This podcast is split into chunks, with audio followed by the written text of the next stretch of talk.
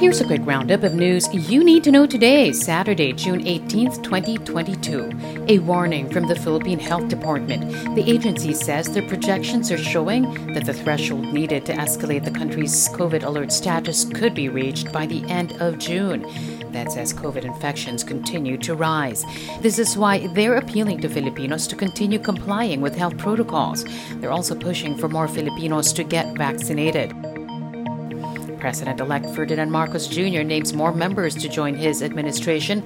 Marcos is hoping to boost tax collections with his nomination of IT expert and Philippine Central Bank Assistant Governor Lilia Guillermo as the next head of the Bureau of Internal Revenue.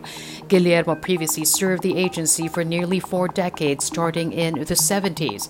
Meanwhile, Marcos has tapped retired PNP Deputy Director General Ricardo de Leon to lead the National Intelligence Coordinating Agency. And President Rodrigo Duterte turns reflective as he gets ready to step down in less than two weeks. The 77 year old says he must have done something good in his life to impress God. He called God wise for giving him the presidency even in his old age. Duterte also saying he's preparing to go from a shining star to an ordinary citizen after June 30. And that's your latest news alert. For more stories, go to news.abs-cbn.com and I want TFC.tv.